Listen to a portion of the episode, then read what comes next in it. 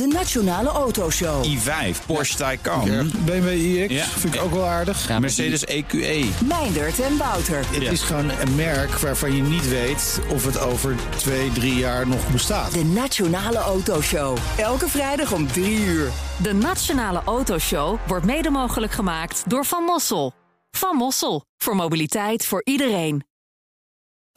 Crypto-update. Herbert Blankenstein is presentator van BNS Cryptocast... ons programma over bitcoin en andere digitale coins. Herbert, goedemorgen. Goedemorgen samen. Ja, we blijven maar een beetje plakken bij die Donald Trump... want die heeft zich altijd uitgesproken tegen crypto. Maar wat blijkt, hij is zelf cryptomagnaat. Zo is dat. Ehm, hij heeft dingen gezegd als eh, die je van een tegenstander verwacht. Het is gebakken lucht, je kunt wachten op rampen. Het lijkt bedrog, ik ben er geen fan van. En ook, crypto kan onwettig gedrag fa- faciliteren. nou, zoals je weet heeft Trump daar een broertje aan dood. Onwettig gedrag, dat kan niet.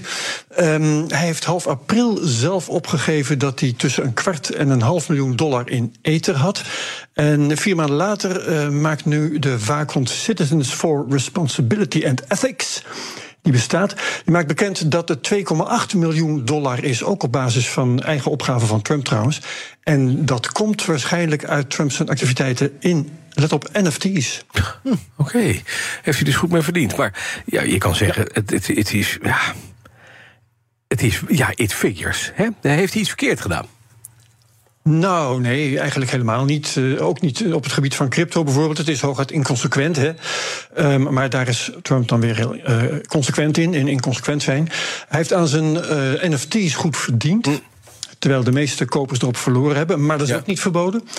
Ehm, het zijn allemaal zaken waar een normale kandidaat in zijn campagne heel veel last van zou kunnen Maar krijgen. Maar eh, ik denk dat Trump er wel weer mee wegkomt. Ja, Herbert, ik ben zo bij terug. Heel even kort, want ik ga even de openingskoers van Artje... waar we op zaten te wachten na tegen van het kwartaalcijfers morgen. Het fonds noteert nu precies 20% lager van de koers van gisteren. 1472 euro. Blijft nu nog 100, eh, 1180 over. Dan gaat 300 euro af.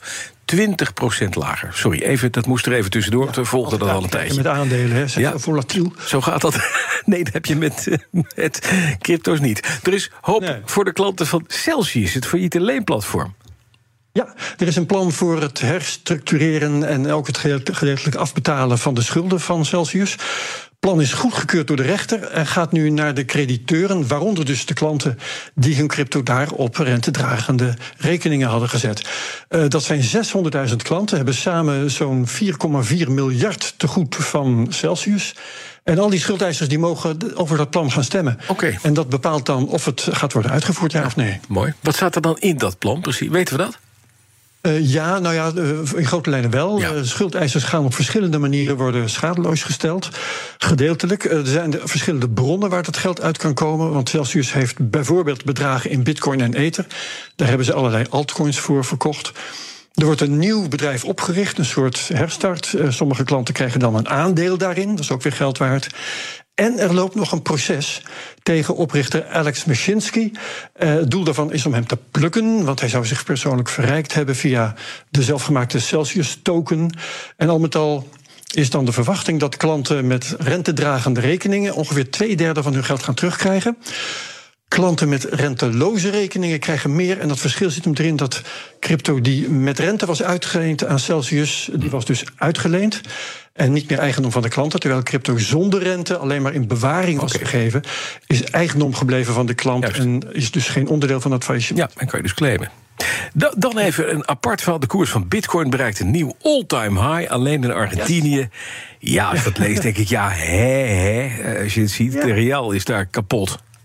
Of de peso De- peso is het ja, toch, hè? peso is het, ja. Eh, maar in ieder geval, ja, dat, en, en dat heb je dus in landen waar het slecht gaat. In Turkije hebben we dat gehad. Eh, in Rusland zal het ook wel komen.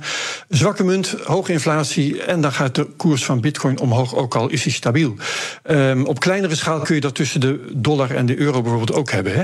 Eh, maar in, in Argentinië is dat dus allemaal aan de hand. De koers van de bitcoin uitgedrukt in pesos is daar de afgelopen week met meer dan 20% gestegen. Omdat die peso inderdaad is gekelderd. De bitcoin is nu meer dan 10 miljoen pesos waard. Hij is tegen de, ja, tegen Ja. de dollar dit jaar met 75% gestegen, maar tegen de peso wel 250%. Ja, vind je het gek? De, de Nee. belangrijkste presidentskandidaat, meneer Milei, Javier Milei... Dat is bovendien een Bitcoin-fan. En de man met de meest opmerkelijke bakkenbaarden van uh, heel politiek Zuid-Europa. Je hebt zijn hoofd gezien, neem ik aan. Er zit meer, meer haar op dan, ja. uh, dan vlees aan. Om het bij, bij, mijn eigen terrein te houden. Uh, Milei heeft uh, de bitcoin-koers nog niet geholpen. Misschien ja. moet je zeggen, hij heeft de peso verder in de grond getrapt. Ja, dat klopt. Um, hij heeft radicale ideeën. Um, hij wil bijvoorbeeld gewoon de centrale bank afschaffen. Laat hem eraan staan. Um, maar ja, dat soort dingen kan een president niet in zijn eentje hoor. Uh, ook niet het invoeren van de bitcoin als betaalmiddel, als iemand daaraan zou denken. Als hij al president wordt, natuurlijk. Maar intussen is wel door al die financiële ellende, niet door Milei, maar door die ellende, is Argentinië het dertiende land ter wereld als het gaat om acceptatie van crypto. Heb ik nagekeken. En dus zelfs zonder een Bitcoin-fan als president is het al zo. Kijk al. Dan eventjes naar het crypto nieuws site Coindesk. Dat ontslaat bijna de helft van zijn hele redactie. Waarom? Ja, um, omdat het, uh, mm-hmm. de Digital Currency Group, um, je herinnert je dat bedrijf DCG, eigenaar van Genesis, ja. een ja. van de failliete cryptobedrijven, van, mm-hmm. uh, is eigenaar van Coindesk. En met die Digital Currency Group gaat het slecht. En uh, dit slechte nieuws is trouwens niet gemeld door Coindesk zelf. Die is daar uh, angstvallig stil over. Ik vind het op andere nieuwssites. DCG probeert uh, Coindesk dus te verkopen. Kan daar 125 miljoen voor beuren dollars van een kandidaat koper. En dat voor een site die ze in 2016 500.000 dollar heeft gekost. Een half miljoentje maar. Ja. Dus dat is leuk. Uh, maar ja, voor de crypto-nieuwsvoorziening is zo'n ontslagronde niet erg leuk. Uh, Coindesk is een van de beste crypto-sites, vind ik. Mm-hmm. Um, en ik zie de laatste tijd zoveel dubieuze gesponsorde berichten over vage altcoins, bijvoorbeeld op andere cryptomedia, maar ook op Coindesk heb ik dat al gezien. Dus in het crypto-nieuws is het bear market. En ik hoop eigenlijk maar dat dat vanaf nu een beetje beter zal gaan. Ja, laten we het hopen. Dan, wat heb je de CryptoCast deze week nog tenslotte, Herbert? Ja, we gaan kijken naar de travel rule op crypto. Die travel rule die zegt dat met elke financiële transactie, ook in euro's, gegevens moeten worden meegestuurd over de partijen die elkaar betalen. Hm. Um, dat wordt in Europa binnenkort ook toegepast op crypto, maar dan zonder het drempelbedrag van 1000 euro dat voor euro's geldt. Uh, wij hebben expert financiële regelgeving Simon Lelyveld. Die zegt: Dit staat op gespannen voet met de privacywetgeving. Trouwens, ook als het niet over crypto gaat. En hij hoopt die wetgeving, als het wel over crypto gaat, nu nog te kunnen blokkeren. Daar is weinig tijd voor en er is wat geld nodig, maar het is wel een heel spannend verhaal. En ik verwacht dat het een vervolgverhaal gaat worden in de CryptoCast. Dankjewel, Herbert Blakkenstein. Alle afleveringen van zijn CryptoCast kun je beluisteren via de BNR-app, uiteraard. Of een andere podcast-app die je eigenlijk niet moet gebruiken, omdat je BNR-app moet downloaden.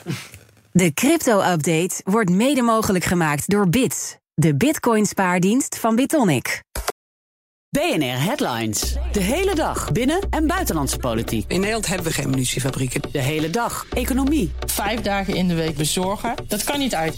De hele dag technologie. Amerikanen weer op de maan. Heb je eigenlijk geen tijd, maar wil je toch op de hoogte blijven? BNR Headlines.